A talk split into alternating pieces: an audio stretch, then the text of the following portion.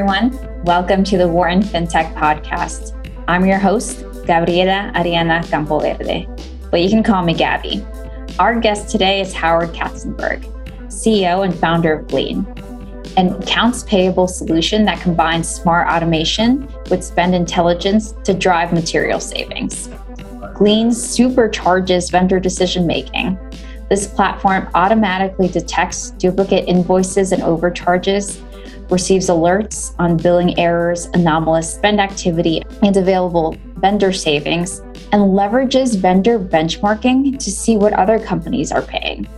In this episode, you'll learn about how Howard was inspired to build Glean after his experiences as CFO at OnDeck and Better Mortgage, what impact a tool like Glean can have on the bottom line of its customers, more on how fintechs can further innovate the enterprise software industry, and all about Howard's experience going from early joiner at a startup to taking his own company from zero to one. Now, let's get started. Hi, Howard. How are you doing today? I'm great, Gabriella. Thanks for having me. Of course. Where are you calling in from?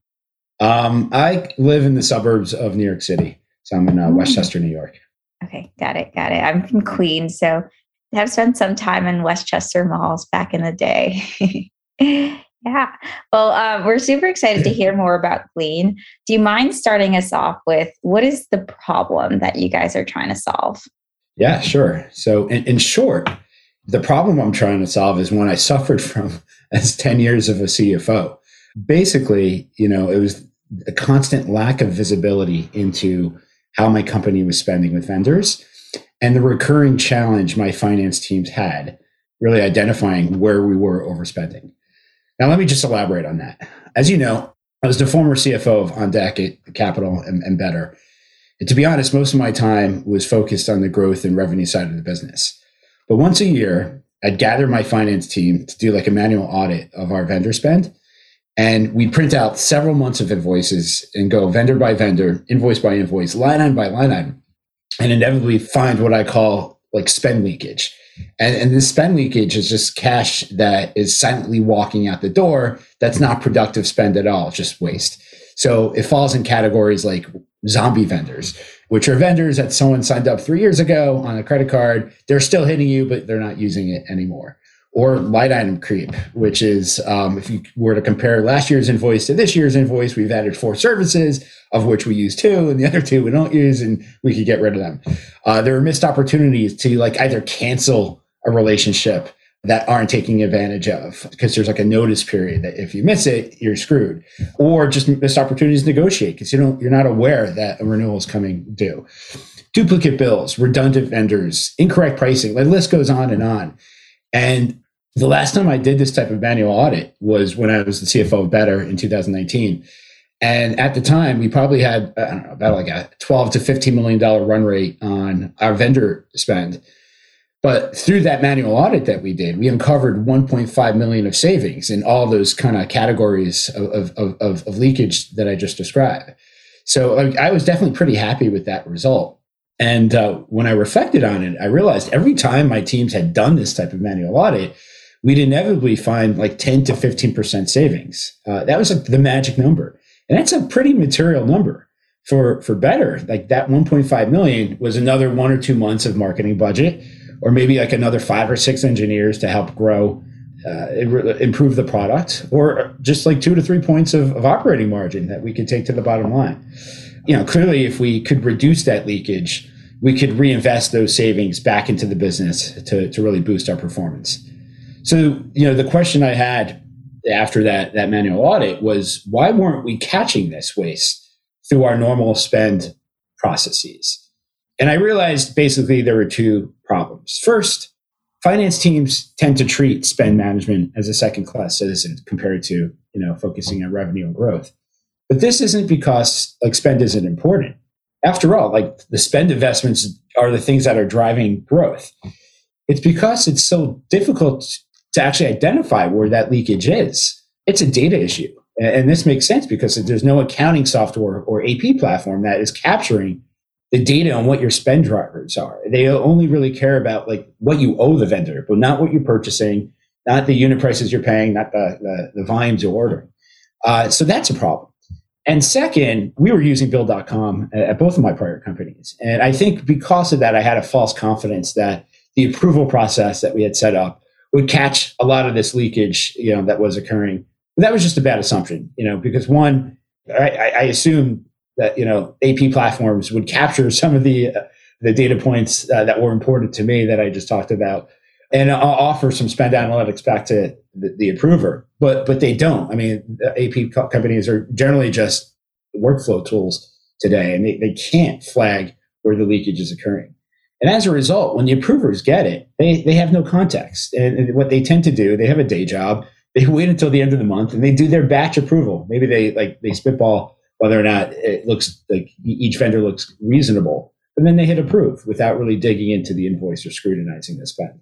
So anyway, long story short, uh, that that that's the problem I set out to really fix when I started Glean, and it's one I knew very very well as a CFO. Yeah, that's super interesting, and and I think what you've also described is the value proposition and the potential bottom line and its impact and growth, but also building a platform with the CFO and it, their teams in mind, right? That that seems like a really interesting new way of thinking about who is actually working with this problem and how can you fit into their more of their everyday instead of just this annual routine.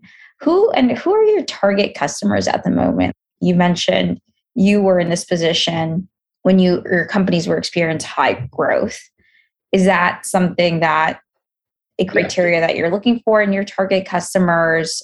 Do you mind giving us more of an idea of who it is it that you're marketing this to? Sure. In like venture speak, our ideal customer today is a Series B, Series C company that is growing rapidly, but has an understaffed finance team, maybe just like two to three people. But now their board is starting to pressure them to build out like the internal controls needed for finance teams, improve visibility into performance, and like close their books faster. And you know, now, especially with kind of the market volatility, really scrutinizing burn rates. Like I think every founder I've spoken to recently has been told by their board, your next fundraise is going to be a lot harder. Uh, and be prepared for that and do everything you can to extend runway. So that's the ideal customer that we're, we're serving. And within that, that, that, that type of business, like the power user tends to be someone on the accounting team who's responsible for accounts payable and also kind of financial reporting, doing flux analyses and trying to explain what changed month over month.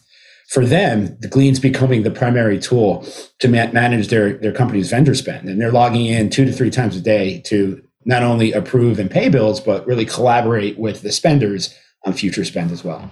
Got it. And thank you for also just starting um, starting to describe the experience. But what, does it ultimately look like, right? You mentioned that this could potentially be a replacement for software platforms, but what does the accounting person experience and what is it that they're clicking or viewing while they're leveraging this platform more than one time a day, which is great. Yeah. So uh, basically, Glean has a lot of what you would expect in a typical AP automation platform. You can easily route bills for approval and payment, sync to your general ledger, make payments in 180 countries in multiple currencies. But what's different about us is like we don't just stop with helping you pay a little bit faster. We offer smart, like smarter our, our automation, if you will. So with, with our platform, we've invested so much in data science and really understanding invoices. There's no data entry required on the accountant side to actually lift information off an invoice and put it into the AP platform. There's no manual coding to say, all right, well, this vendor is tagged to this account in my my chart of accounts. All that's kind of done automatically. And even things like how you amortize prepaid transactions, which are still done manually in spreadsheets today, that's completely automated uh, with Glean. So we offer just based on the data that we, are collecting, much smarter levels of uh, and more efficient levels of automation. So that's kind of one area of difference.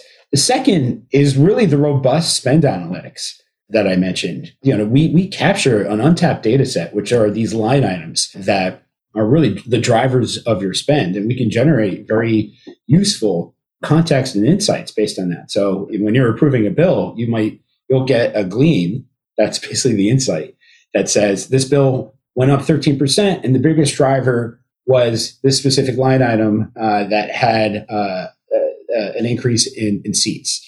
Or you might get a glean that says, this uh, is a new line item, and that might prompt a, a conversation. So the analytics and the insights is, is definitely a game changer. We've also added vendor management as a feature of Glean, where you can store documents, contracts, SOWs, NDAs, W 9 forms.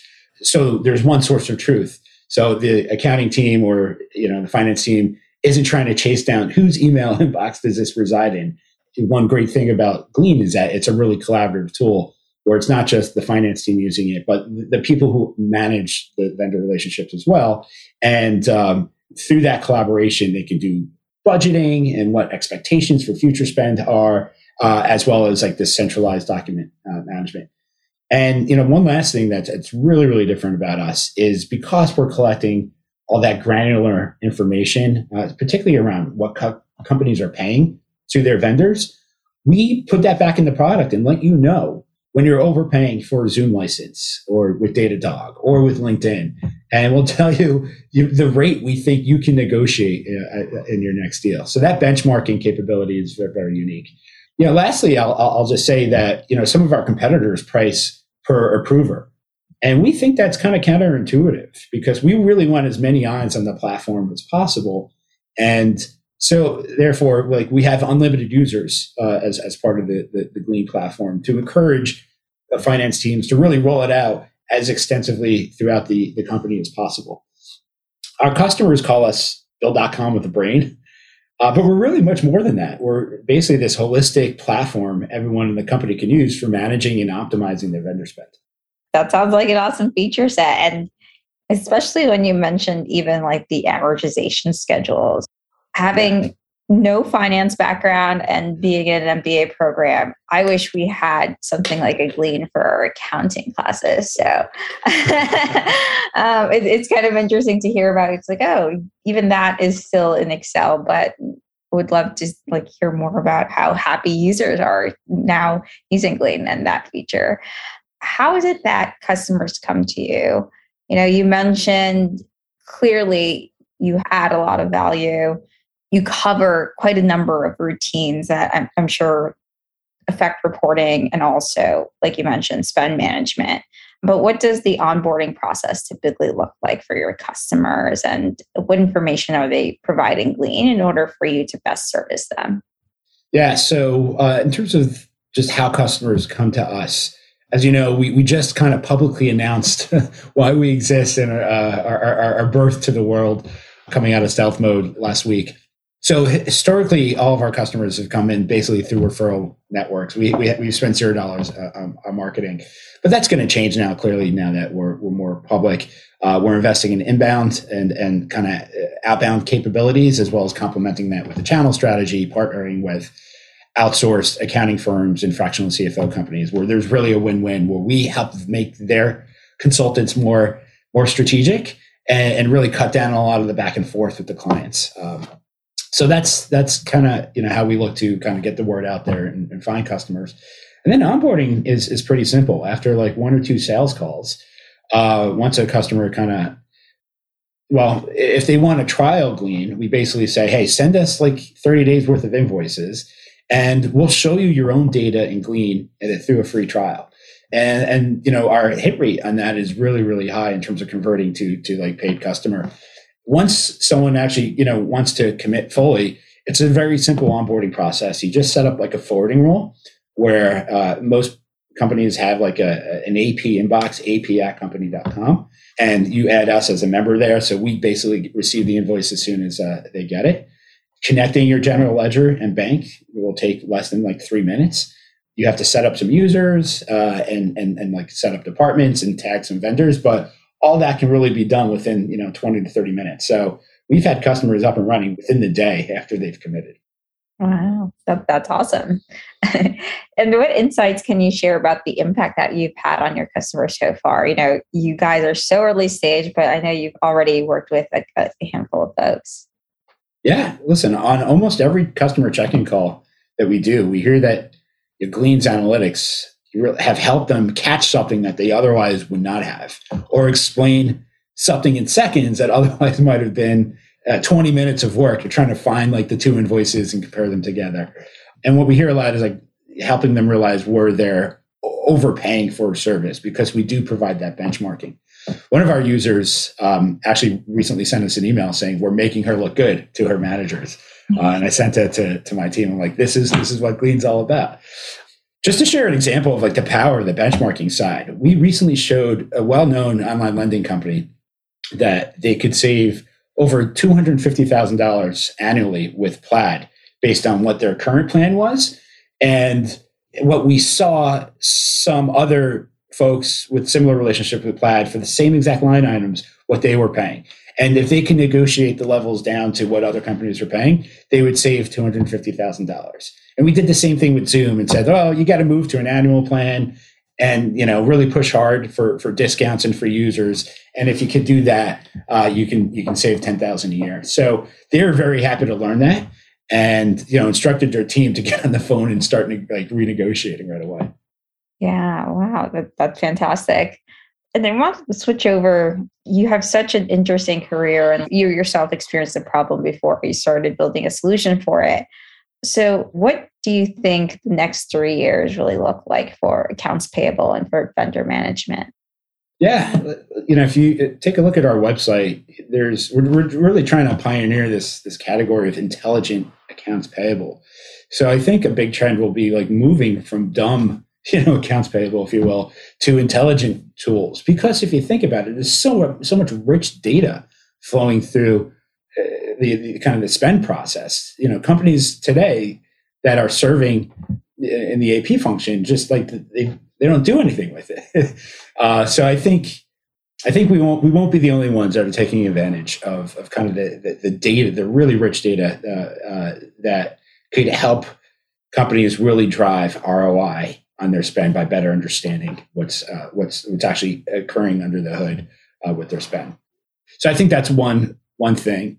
But listen, I think at a more higher level, Glean's goal is to really just always be giving strategic context uh, and, and getting, you know, giving answers to our users faster. That's what we want to do, and we want to lead the charge in that front. So, like one one thing that we'll, we'll be working on uh, this year is like importing KPIs of the business, like employees or customer account, or or like even production changes uh, on the engineering team those are the drivers of your cost. So if we can like tag one of those drivers to your vendors and say, hey, well, Slack spend is really correlated with employees. Now we can generate insights to say, hey, not only your Slack spend went up 13% because of this, but headcount was flat. Like that's pretty odd. you know, you should you should look into that. Or you know, if it's a marketing vendor, if we can see that hey, spend uh, has doubled with uh, with this specific marketing vendor, but applications from this vendor have have tripled. Like that's a great sense of uh, that's very productive spend. Maybe you should actually spend be, be spending more with them. So we want to kind of take the lead in, in, in that area. The longer term, we we have this vision of moving budgets out of Excel or Google Sheets and into Glean, where everyone has real time visibility into their vendor, like third third party vendor spend. And uh, yeah, I think just you know continuing to to to lead uh, from a just an intelligence, insights, um, and actionability perspective for for uh, for companies. That's awesome. And what you've also mentioned just reminds me. My previous life, I was a product manager, and we would always think about the key drivers, right? Where exactly um, are these results coming from, right? What is it that's actually making a difference from either like the growth or some sort of productivity change that we're seeing. So yeah, when I was the CFO of uh, OnDeck, we we had like we kind of we kind of created Glean in a paper form. and said if you want to request like spend that's not in the budget uh, or a new vendor, you have to fill out like this one pager. And one of the like questions was, all right, well, what is the the line item in either the P and L or balance sheet that's going to change as a result of this this investment. So we would make people say like, well, number of customers uh, is going to go up, or average, uh, you know, a- average contract value, or um, or you know, uh, whatever it was, like marketing. Um, so we, we really really focused on making sure that they had an ROI in mind before getting into the relationship. And with that data, we as the invoices could start coming in, we could have much more productive conversations on are they actually driving uh, the ROI that was expected. Yeah, that's awesome. And I also wanted to ask you about your view of like fintech and how the in- industry has been changing. You know, you, you've clearly found an opportunity where you can unlock the use additional uses behind data um, here specifically for like vendor management and for accounts payable. But do you see any other areas where those uses are still nascent or perhaps they're just not taken advantage of at this point and it could lead to interesting products? Yeah listen i think when i was leading finance teams like this is just getting real-time visibility was always a challenge I'd have to, we basically would have to wait two to three weeks after the close of the month when the accounting close occurred to get like our read and how we performed. And that's just not acceptable because that's it's stale data at that time, and you can't you can't change again as as as as things are uh, actually unfolding. So I think you'll continue to see pushes uh, to to like integrate with new data sources and get real time visibility. And then you know with those integrations, a great one is like you know we focus on vendor spend but you can also build a business on on like focusing on compensation. What is the average um, compensation that we're paying to a marketing employee? What is uh you know do we have any like difference between the equity compensation for uh for a female employee versus a male in a specific office? Like those types of analyses should be able to get done with a click of a button but it's not that easy today uh, so I, I, think the same way, like we're pioneering uh, spend intelligence on the um, on the vendor side. Like there's a big opportunity to kind of do this to really understand uh, headcount and and, and kind of you know how you're compensating the headcount and how that compensation compares to the rest of the industry. That's really cool. I just get excited with this stuff because I really love it when enterprise software is able to make companies more efficient so I just love efficiencies. um, I wanted to pivot over to your career. You know, you were an early employee at OnDeck, and then you later moved to Better. What were some lessons that you brought to Glean? Like clearly, it, it was the inspiration that those roles were inspirations for why you even started this company. But what else, like, are you able to reference the um, as a founder and as a CEO now? Uh, yeah, I think uh, two things. Uh, one is like you're only as good as your team. I spend a lot of time checking in with with my teammates. A lot of time on recruiting, making sure we're hiring the the, the best people. And I think particularly from my time at OnDeck, because I was there for ten years and really saw it from a like Series A company all the way through through post IPO. Uh, I learned a lot just about leadership and how to read people and how to motivate them. So uh, I, am hopefully being able to bring those those those learnings and insights uh, to to the team at Glean.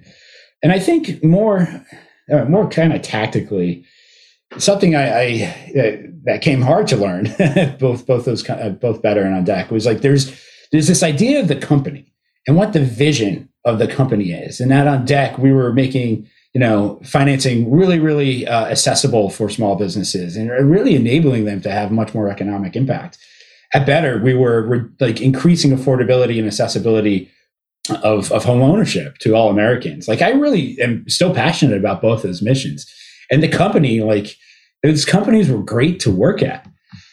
But at times, like the business wasn't like, you know, aligned with like how great the company was. Like we had negative unit economics at one of those companies. Uh, and um, you know, sometimes like you, you, you kind of fall into this, uh, this belief like, Hey, we're really a tech company, but if you look at our, our P&L, it looks a lot like a lender. So you, over time, in, in the short term, I think you can have some disparity between, you know, the, the, the promise of the company and the, the business performance. But over the long term, those two things need to be aligned. And, you know, I, I'm very focused on things like you know economics and pricing uh, and like just operating leverage. You know, even at this uh, the scale we are today. So uh, that's a, that's a like a learning I, I, try to impart on you know other VC backed companies because you can kind of get the uh, the sense that like, I this is the best. I'm working in the best company ever, but you do really have to focus on business performance as well. Yeah, it's what's going to keep you alive. so, how was that transition? Right, you went from at that point later stage um, startups to now, a number of years later, um, being responsible for moving from zero to one. Yeah. Um, how was it, how has it been? Right, you're I mean, you guys are still so early, and it's exciting stuff that you're building.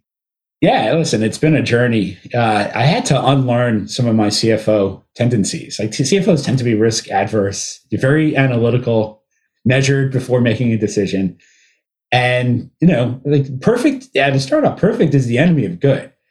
To get to, from zero to one, it's all about velocity and like just shipping, shipping as constantly as possible, breaking things, getting feedback, reiterating. So I, you know, it's been a journey, but but I love it. Um, I think in both of my like prior CFO roles, I always had CEO envy. I wanted to be the person responsible for making the decisions and having that accountability, uh, and now I get that. So um, so I, I, you know, it's been a journey, but I I, I think I, you know I, I think um, I, I really love it, and, and I think uh, hopefully have have have come come on the other side of that journey uh, pretty successfully. Yeah. And what, what advice would you have for aspiring entrepreneurs? We have quite a number of them listening to our show. What would you yeah. say to them? So I think the number one piece of advice I would have is make sure you have like some type of unfair advantage. The odds are against you. Uh, for me, I had like firsthand experience with the problem I'm solving. I had deep knowledge of the buyer and user personas that we'd be selling to. I understood like what type of messaging really kind of resonates with them. And, and, to be honest, I had a personal network of like folks I could, friends I could call on and be like, "Hey, I needed a beta test this uh, initially." So I, I, would like do some serious like self assessment about like what is the unfair advantage you can give your startup because entrepreneurship is is is, is very hard. Um, so you know, I, I, could probably give like another ten pieces of advice, but that's probably the uh, the top one I, I would give. Thank you for that. And now I, I know we have to end our show, but we always end on the personality question. And I think this is one that you kind of answered, but I'd like to learn a bit more. Going from CFO to founder, what's been the most surprising part of this journey? Now, you mentioned you enjoy the new responsibility and you've been through the difficulties that many founders have, but what have been some highlights for you personally and what have you found most surprising? So i guess the, the highlight and then i'll talk about the the surprise. The highlight is just building the team. Like i've always loved doing that at both OnDeck and, and, and better. And you know we received our initial like pre-seed funding in february 2020 it's like right before covid hit. We had an office in new york city and we kind of had to kind of give that up and then figure out, all right, well, how are we going to scale this company? How are we, going to recruit employees? And now we have, you know, I think employees over eight countries. It's like 12 different time zones. And like, like we're all on the Glean team. Uh, and it's amazing. You know, we just it shipped some like really cool features and just, like had a great celebration um, last last week around international payments and, and, and some other kind of cool features. But like I, feel like I, I haven't met most of the team in person. we actually have like a running tally on who we've met, and like it's a it's a like physically in person, and it's like a contest uh, amongst the team. But I'm really really proud of like the fact that most people who've never met in person like have developed like friendships and can have honest conversations with each other, uh, and that's come about through the culture that we've we've built, kind of all over Zoom. So I'm really really proud of that. And then I guess in terms of the surprise, every day gets harder. it doesn't get easier. And I, I maybe came in thinking, all right, well, we got to build a product, and that's going to be really, really hard. But now we have a product. Now we got to get customers. Uh, and uh, you know, I think you can't go get into this thinking it's like going to get easier with time. It's it's the opposite. So that's been like a learning experience for me, and like being able to better budget my own time and where I focus my meetings, and you know how, when and, and, how I spend time with my family. Those are the things that um, uh, you know I knew would be uh, some like commitments, like some, some challenges uh, when I made it, but I think I've definitely had to learn uh, to adapt. And you know, it's uh, the time commitment and uh, just like oh the I, I sleep twenty four seven. You know, when I sleep, I'm thinking about Glean uh, and trying to balance that. That's uh, that's still like an ongoing process for me. Yeah, should say um, you and your customers are dreaming of something like Glean, right? yeah. Okay. Well, thank you so much, Howard, for your time. It's been such a pleasure to have you on the show, and you know we're really looking forward to hearing more about your future successes. Thank you so much, Gabrielle. This has been fun, and uh, look forward to coming back.